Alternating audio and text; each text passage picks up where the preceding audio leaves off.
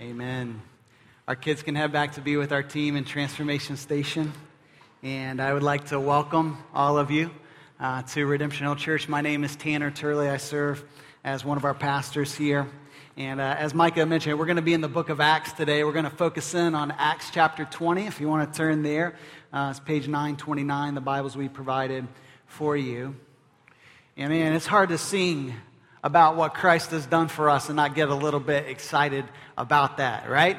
Uh, so, man, I'm so thankful for Micah and the team reminding us of the truth of the gospel and song. It's good to fill our minds and hearts with that this morning.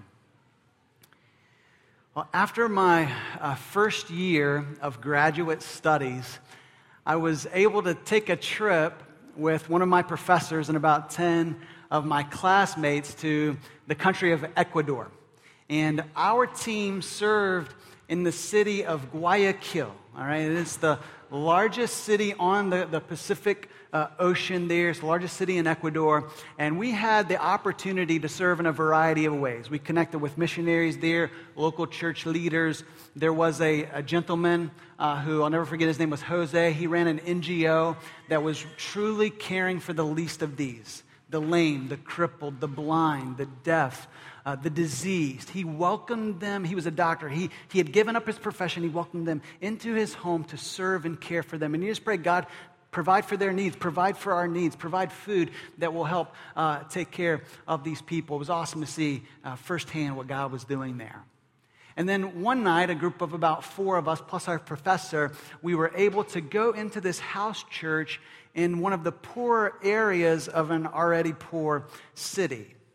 And I can remember uh, sitting there. Uh, they had transformed their, their home basically into a, a, space of worship. And so they placed these plastic chairs against the cinder block uh, walls in their home. And I can remember, though I didn't uh, understand most of what they were speaking in Spanish, okay, unfortunately my, my Spanish wasn't that sharp, uh, but, but I can remember being struck by the sincerity of the worship that was happening there that evening. And so I can remember, I'll never forget, when we left their, their home that night of worship, and we were saying our goodbyes, we were thanking them for uh, welcoming us into their home. Uh, before we were about to step into our 15 passenger van, two of the, the brothers said, Hey, hang on just a second. We want you to stay right here. Okay, they said that in Spanish. And, and so instead of getting onto the van, we just waited there and they literally ran down the street. Two or three minutes later, they came back with these packages in their arms that looked like picture frames. And they had four picture frames, one, one for each of us uh, students. And, and they just were so thankful that we had come to worship with them, that they gave us this gift. Now, obviously, we were humbled by that. But it wasn't until we got in the van and we drove away, and our professor said, uh, Hey, guys, I didn't think you realize what just happened here.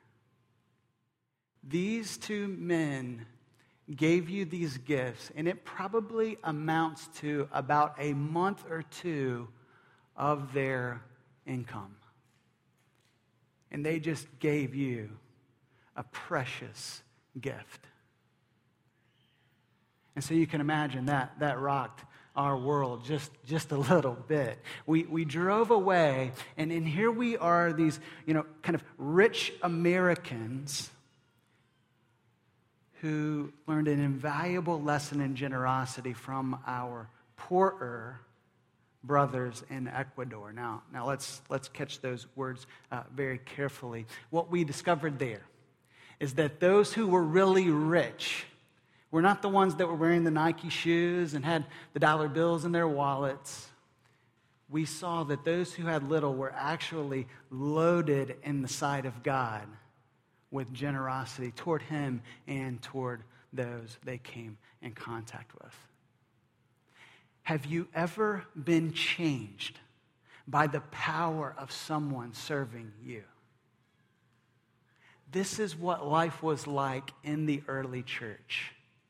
They were a serving people. The, the book of Acts is really a book about service. They went from Jerusalem to the surrounding regions, all the way across Asia Minor into Europe, and they served people the Word of God, and they served and helped meet practical and physical needs wherever they went. Now, last week we looked at what it meant to live life together as a church by, by living with a we over me mindset. Today we're going to think about what it means to serve together with a we over me mindset. Now, to, to, catch you up on what's happening in the book of Acts, if you remember a couple weeks ago, I said we're going to work through the book of Acts in two weeks. I said, I don't know how we're going to do it. Well, this is my attempt right here. Okay, so hang on, buckle your seatbelts. It won't take very long. All right, what, what happens is the gospel uh, started to be uh, proclaimed in Jerusalem. The earliest followers of Christ were talking a lot about his death and resurrection and how because he has been raised from the dead and has life over sin, Satan, and death, that we, whoever believes in him, can also have life over sin, Satan, and death. And so this message was being proclaimed from Jerusalem, but it didn't take long. We see in Acts chapter 7 and Acts chapter 8 that, that a man named Stephen, one of the earliest servants in the church, was proclaiming Christ, and he was agitating the religious leaders who didn't believe in Jesus. And so they actually put Stephen to death, and he was the first martyr in the church.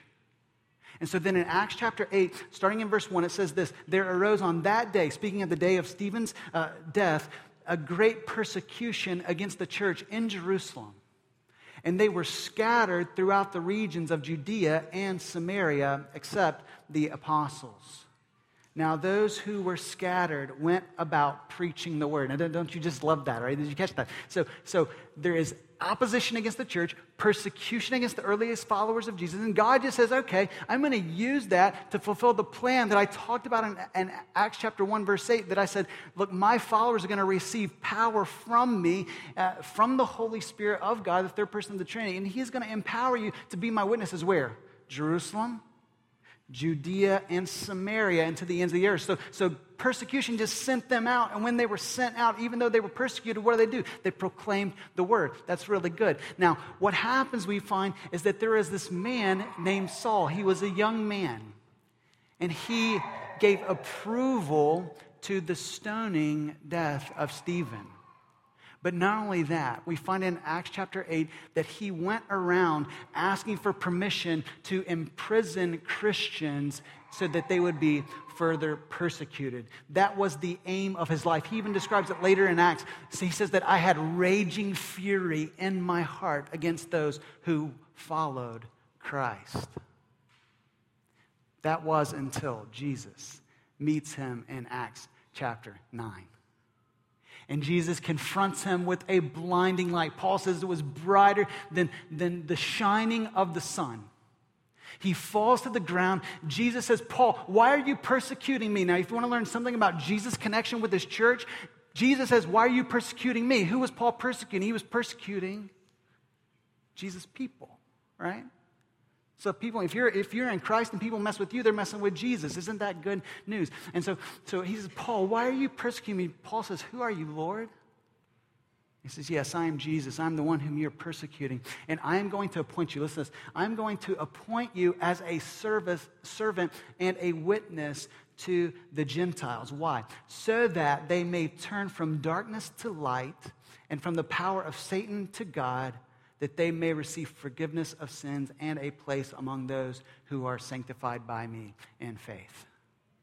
So God takes this radical persecutor of the church, he turns his life upside down, and now Paul is his chosen instrument to take the gospel to people who have never heard the gospel. And what we see then throughout the book of Acts is Paul goes from city to city to city, and he tells people about Jesus. Some believe, some, some don't believe. Isn't that how it still works today? And when those who believe uh, responded to the gospel, they were gathered together like this into a church. A church is simply a group of Jesus followers.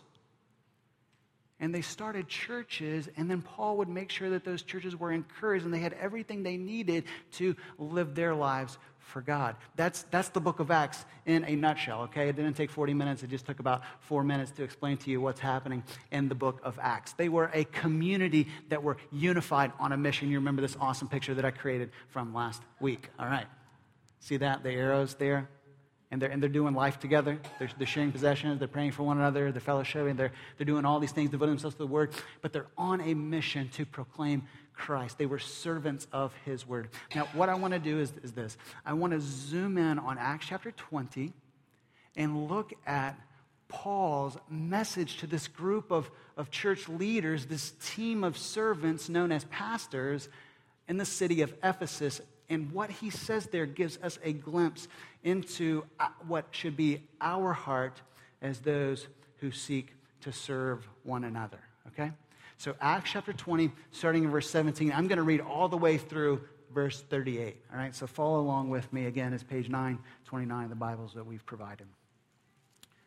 Luke writes this Now from Miletus, he sent to Ephesus and called the elders of the church to come to him. And when they came to him, he said to them, You yourselves know how I lived among you the whole time from the first day that I set foot in Asia, serving the Lord with all humility and with tears and with trials that happened to me through the plots of the Jews. How I did not shrink from declaring to you anything that was profitable and teaching you in public and from house to house, testifying to both Jews and Greeks of repentance toward God and of faith in our Lord Jesus Christ. And now, behold, I am going to Jerusalem, constrained by the Spirit, not knowing what will happen to me there, except that the Holy Spirit testifies to me that in every city that imprisonment and afflictions await me. But I do not account my life of any value, nor as precious to myself.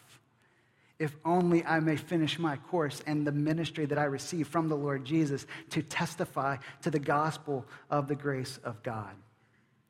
And now, behold, I know that none of you among whom I have gone about proclaiming the kingdom will see my face again. Therefore, I testify to you this day that I am innocent of the blood of all, all of you, for I did not shrink from declaring to you the whole counsel of God. Pay careful attention to yourselves and to all the flock of God in which the Holy Spirit has made you overseers to care for the church of God, which he obtained with his own blood. I know that after my departure, fierce wolves will come in among you, not sparing the flock. And from among your own selves will arise men speaking twisted things to draw away the disciples after them. Therefore, be alert, remembering that for three years I did not cease night or day to admonish everyone with tears.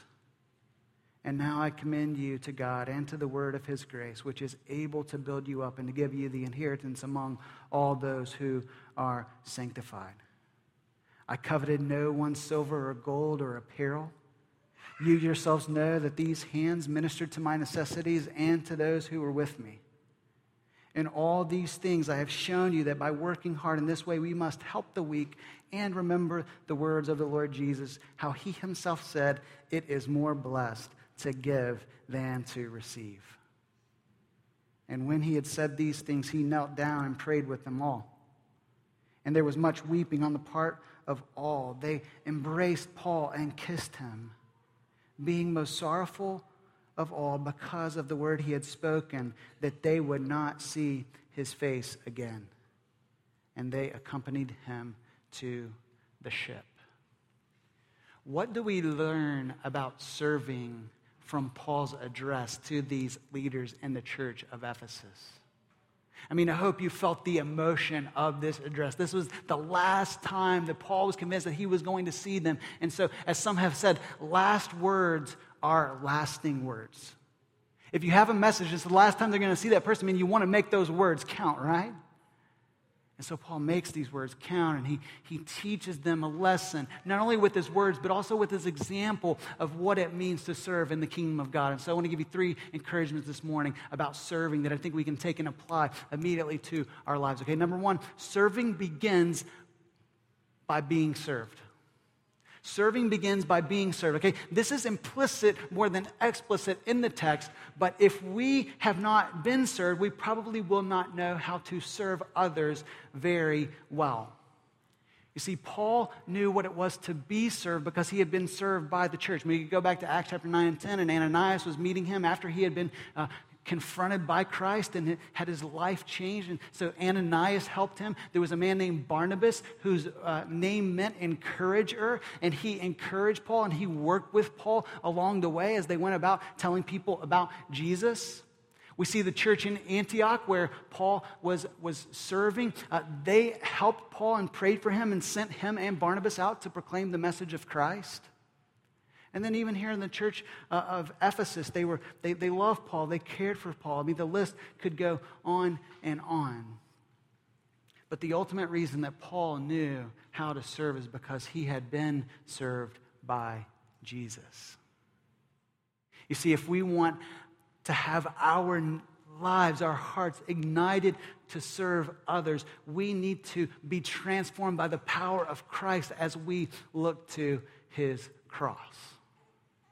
I don't know about you, but there are times in my life, let's just be honest here, okay? We're all friends, almost, maybe some of us just new friends, but, but we're all friends here. Um, are there any times where you just kind of get stuck in a rut? Okay, don't nudge your you know, friend or, or your spouse, um, where you just get stuck in a rut of selfishness.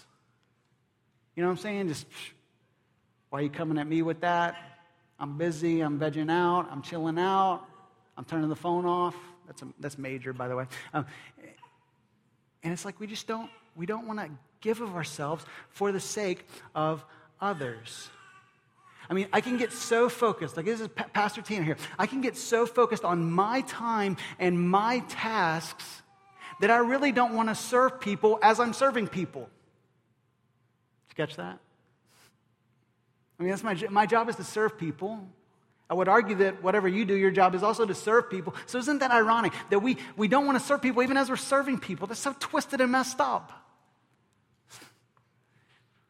But the gospel changes our hearts to want to serve others. How can we look to the cross? It is almost impossible. Think about this. It is almost impossible to look at the cross and say, hey, you know what? I'm not going to go serve that person. When we see what Christ has done for us, he gave his life on our behalf. And so now all of a sudden, uh, it's, it's we, we're rushing to serve someone. Hey, you, you have a need. Can I go meet that need for you? That needs to be done. If I can do it, I'm on it. If I can't do it, then I got the next need that arises. That becomes our heart the more that we meditate on the gospel. This is what a cruciformed life looks like living life in the shape of a cross.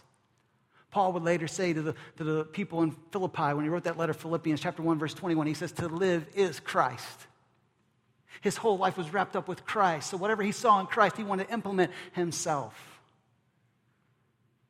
Being served holds the power to transform our hearts. And as our hearts are changed, uh, we gladly serve others. So that's the second thing I want us to think about this morning. Serving reveals a transformed heart. Before we met Christ, our natural disposition is to want others to serve us. But now, because of Jesus, we see at least three things going on here in this passage. Uh, number one, we want to serve with others. Serving brings us into contact with other people. This is what Paul uh, heard about from the life of Christ. Jesus went about his business serving and orchestrating that business with other people. And so it's not a surprise that then we see uh, the disciples and, and the apostles, like Paul, pulling other people into their service, like just read Acts Barnabas, John Mark, Silas, Timothy, Luke. But not only did Paul pull others into serving with him, he also set up teams to serve the churches.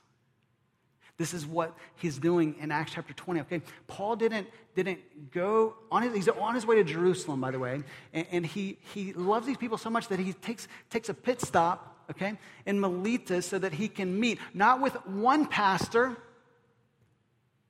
but with a team of pastors.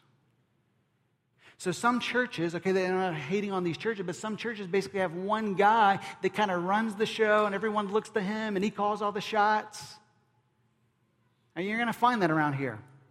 I'm not that guy. And, and, why, why am I not that guy? All right, Henry's laughing. He's like, man, because this guy ain't that good. All right, that's, that's the main reason. All right, Henry, stop laughing. But, but why not? Okay, number one, this is not what we see in the New Testament. Paul's setting up elders in Ephesus. He's sending Titus the Crete to set up elders. They're speaking to elders in Philippi. That's the, that's the pattern of the New Testament. But then, number two, there is wisdom in a multitude of counselors. You guys understand that, right?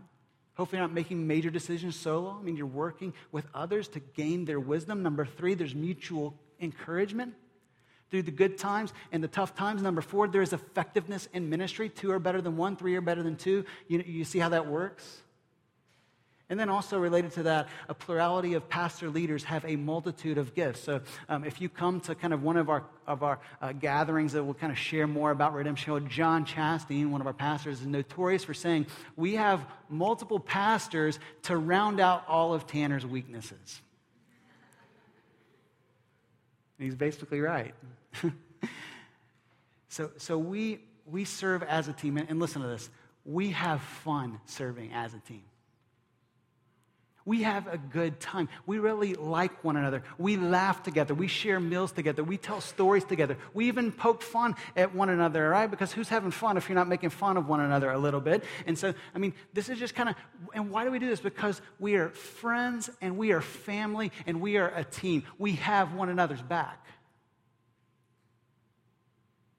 And what we hope happens in our church, and this is happening in our church, is that what we exemplify as best we can as elders who don't work always in perfect harmony, all right, but we're, we're striving to have one mind and one heart for the sake of the gospel to work together. What we want to see happen as pastors is that to trickle down to our groups, to our teams, to every facet of our church. It's a joy to serve together. We want to we want to, because of Jesus, we want to serve with others. But then, number two, we want to love others as we serve. One of the most simple verses in the Bible that speaks of this is Galatians 5:13 that simply says, "Through love serve one another." Can you, can you, take those five words and just kind of put them into your mind today? Maybe let them drip down into your heart. Through love, serve one another. This is the life that we're called to. Some people have called this the sacrifice of a shared life. When Jesus wrecks our lives in the most beautiful of ways, he begins to give us these strange desires where we want to sacrifice for the good of those around us, where we're willing to give up our time, give up our treasure, give up our talents, what we're good at, so that other people can flourish around us. See, love moves us to serve with diligence and intensity. Look back at verses 18 through 21. What, is, what does Paul say here? So he's like, uh, yeah, look, you know how I lived. And, and, I, and from the whole time, the first day that I set foot in Asia, this is what I did. I served the Lord with all humility and with tears and with trials. In verse 20, I did not shrink from declaring to you anything that was profitable and teaching you in public and from house to house, testifying to both Jews and Greeks of repentance toward God and of faith in our Lord Jesus. So, so you see, Paul, just how comprehensive his service was. He says, Man, I'm, I'm, going after all people here, whether you're a Jew or whether you're a Greek, which is non Jews, which covers everyone. Okay, Paul was going after all people. Uh, when was he serving? Uh, he, was, he was serving night and day. Where? He's saying, I'm, I'm out in public teaching these things, and then I'm going from house to house so that people can hear the message of Christ. Love is willing to break a sweat. And why is love willing to break a sweat? Here's why. Remember last week? What, what, are, we, what are we after here? We're after a miracle. I, I love that. I'm going to, like, every week I can, I'm just going to it's a miracle to become like Christ. When someone receives the gospel and God starts changing their lives day by day, they're transformed into one degree of glory to the next, into the same image of Christ. And so I, I got to tell you, and you've seen in your own life, this doesn't happen by snapping our fingers, right? It takes work. Paul talks about it in, in Galatians 3 as if he is he is in the labor and delivery room in a hospital. Now, we at Redemption Hill, this has been an abnormal scene. We've seen 10 ladies, I think, I was like lost count by now. Okay, 10 ladies who have birthed babies just over like the past month and a half. That's, that's crazy, all right? And they could, they could tell you that birthing a child is no walk in the park. I mean, any, any mother, any, if you've ever been like, I'm not a mom, but I've been in the labor and delivery room, okay? There is, there is anguish and intensity and sweat and tears, as well as joy and celebration that happens there. And so what Paul says is, is, is this in Galatians 3.19, I am in the anguish of childbirth until Christ is formed in you. I'm, I'm just like, I'm, I'm willing to give of myself, to, to lay it all on the line until you become more like Jesus. That's the heart of those who serve. We give it all we have as God changes our hearts so that their hearts might become more like Him. And this doesn't even include, by the way, we saw verses in, uh, 33 and 34 that Paul was a tent maker, all right? He wasn't getting paid by the church of Ephesus. Okay, so he went into towns like Ephesus and Corinth and, and he just worked with his hands. He made tents. That doesn't mean that he didn't receive gifts from churches at times. It doesn't mean that that, that wasn't a, a common practice in the life of a church. It certainly was. But at, Paul, at times, Paul would sacrifice that right, as he calls it in 1 Corinthians 9, so that, so that people couldn't say he's doing it for any other reason than just to proclaim the gospel. And so Paul had a whatever it takes mentality. He was willing to work hard. But, but not, only, not only that was true physically, it was also true emotionally. Look at verse 19. Serving the Lord with all humility and with tears. Verse 31. Therefore be alert, remembering that for three years I did not cease night or day to admonish everyone with tears. Verse 36 And when they had said these things, he knelt down and prayed with them all. And there was much weeping on the part of all. They embraced and kissed Paul, uh, being most sorrowful all that they would not see his face again. What is the common denominator in these descriptions? Tears. I mean, Paul's heart was in this. He made himself vulnerable to these people. He had such a deep compassion for them. Their hearts were so knit together that, that his life, as he would say to the Thessalonians in 1 Thessalonians chapter 3, just go read it, he would say, Man, my life is bound up with your life. If you're doing well, I'm doing well. And so there was emotion in his serving. There was, there was care that was going on as Paul served these people. And so we, we shouldn't forget that Paul served there for three years. Okay, we can extend love on the spot, and we should, but love builds over time. Which is an incentive, by the way, to do just a countercultural thing, and that is to, to stay at the same church, to hang with the same group of people.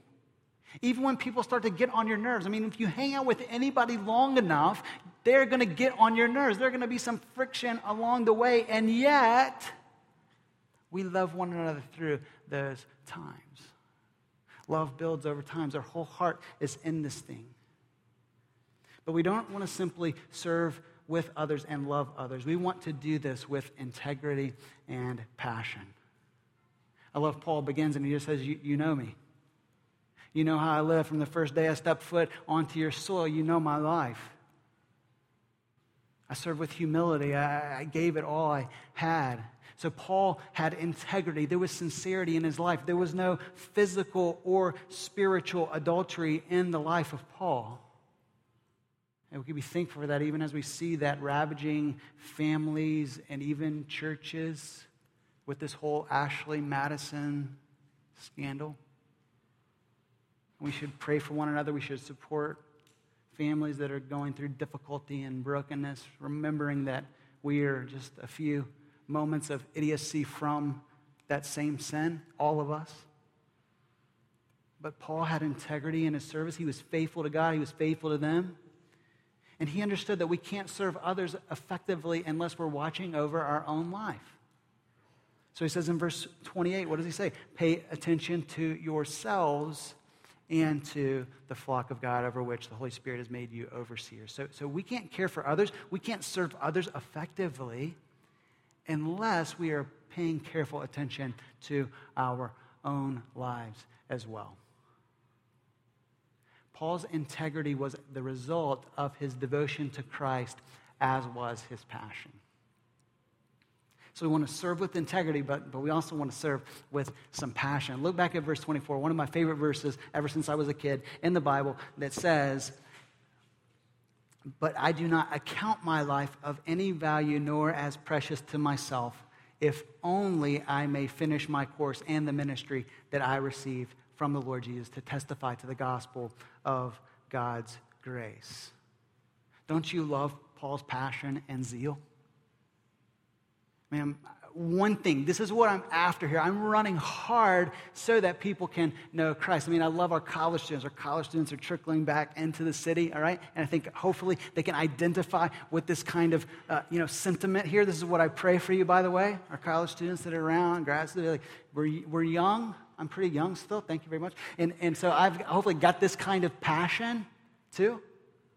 But, but what I love here, think about this was Paul kind of at the beginning or more at the end of his life in ministry? At the end, right?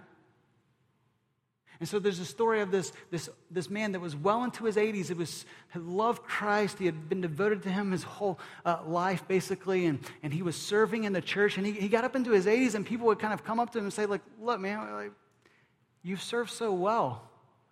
Why don't you just kind of step back? Like, why don't you let the young people stack the chairs and the young people, you know, kind of fill your shoes now? And, and you know what his response was? I love this. He said, um, Shall I not run with all my might now that I see the finishing line in view? Man, I love that. Give me that kind of spirit when I'm, when I'm not 34 but 84. I'm going hard for Jesus because he went hard for me. I'm going to give him all I've got. This is the one thing that I'm after here. Nothing compares to this. So that we can stare suffering in the face and not care about our physical comfort because Jesus is better than that.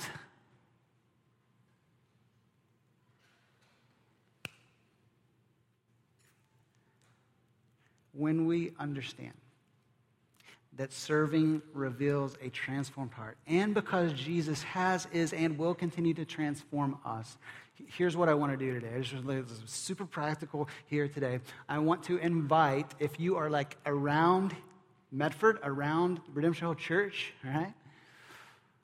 I want to invite you to serve with us on a team.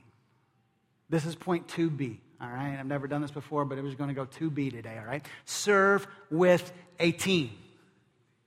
Now, we want to have a serving culture at our church. And so, one of our dreams as pastors, over which the Holy Spirit has made us overseers of the flock to care for you, like that, uh, is our dream is that we want everyone to connect with a group and serve with a team. Now, most of our teams do their thing on Sundays. And, and why, why Sunday? Okay, well, number one is it's, it's, it's, it's one of the, the moments where we have the most needs going on. We're a church plant, we don't own our home facility, so we have to set up and tear down and do this and do that. All right, so there are a lot of needs on Sundays. But, but why is Sunday such a big deal? Well, Sundays are where we encounter together the greatness of God. Sundays are the time together where we extol, that means lift up the greatness of God. We believe Sundays are the, is, is really the one hour that will radically change if we are humble and open to it. It, it has the power to affect the other 167 hours of our week. That's what we believe about Sundays.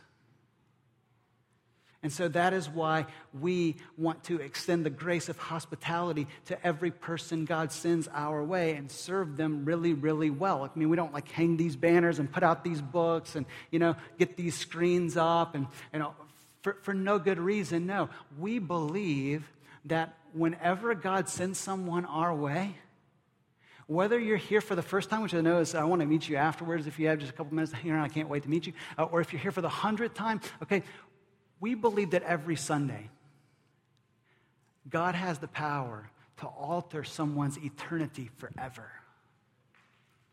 Not to mention your tomorrow. That, that's, that's Jesus, that's Christianity. He changes our forever and He changes our now. So that's why we work hard.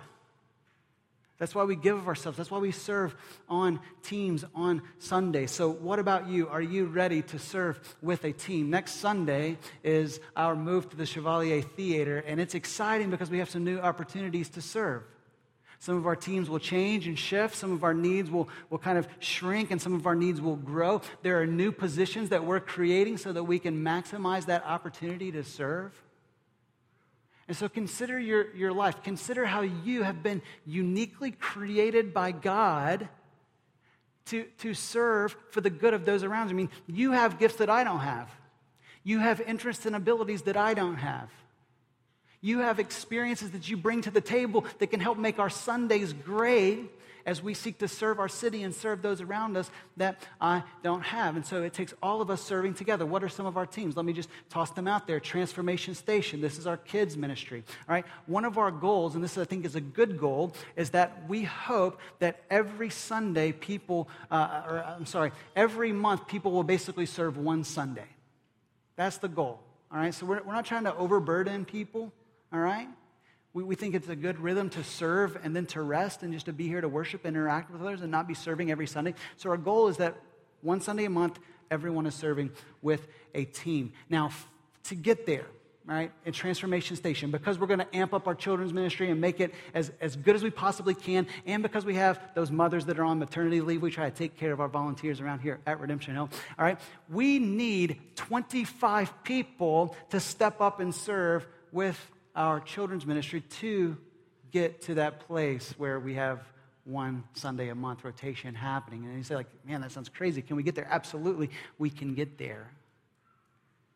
And I would just say this, and, and, and I am one, right? If you're a parent and your kids have benefited from what happens in Transformation Station, would you consider being one of the first to sign up along with the many others who love kids or like kids or think, you know, I can teach or I can be an assistant teacher to help these kids have a great. Don't you love children?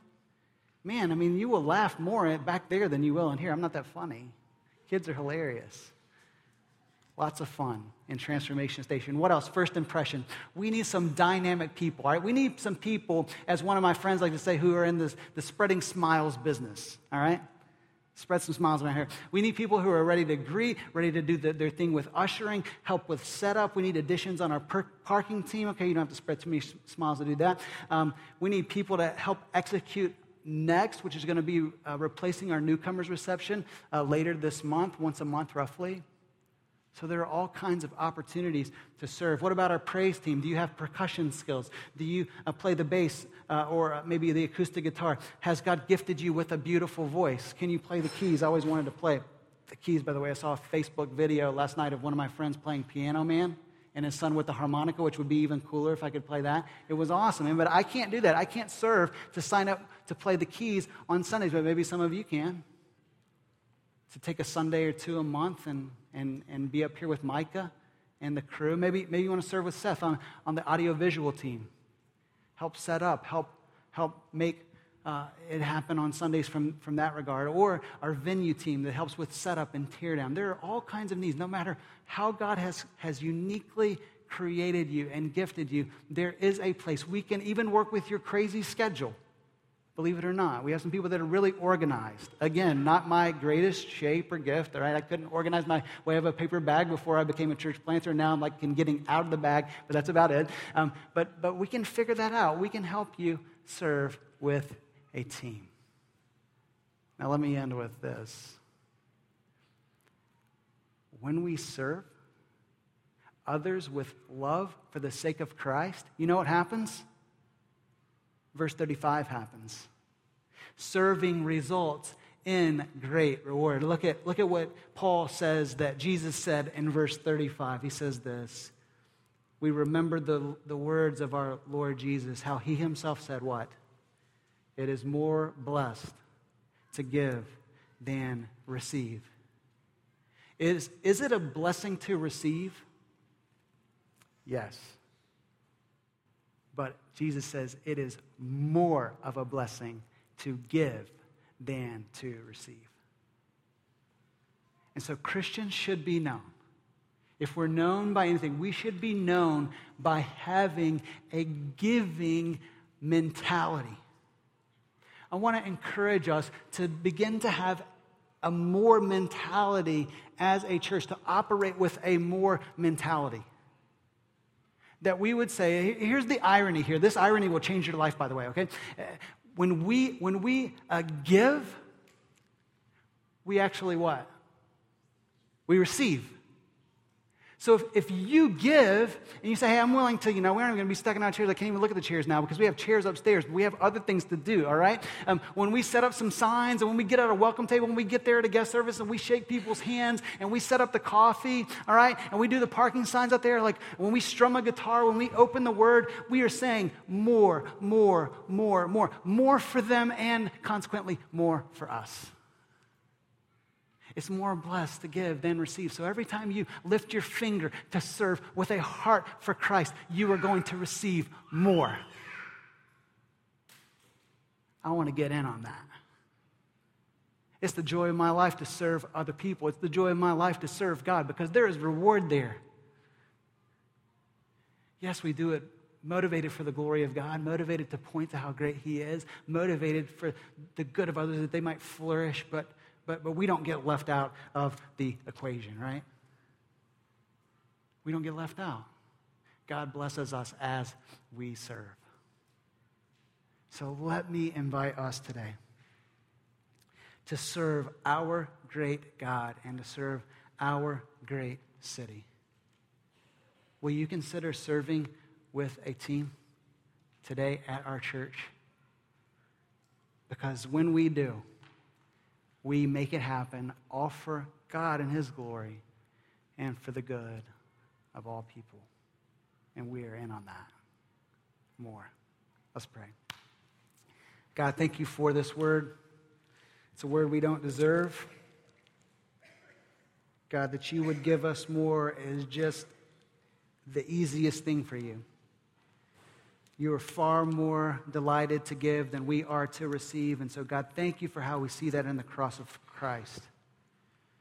The man of sorrows who was beaten for us, he was mocked for us, he was spit upon for us. He shed his blood for us that we might have life. Father, we say thank you for that. Thank you for that example. Thank you for that life that you've given us. Thank you for that transformation that you bring to our lives so that we want to give ourselves away for the sake of others.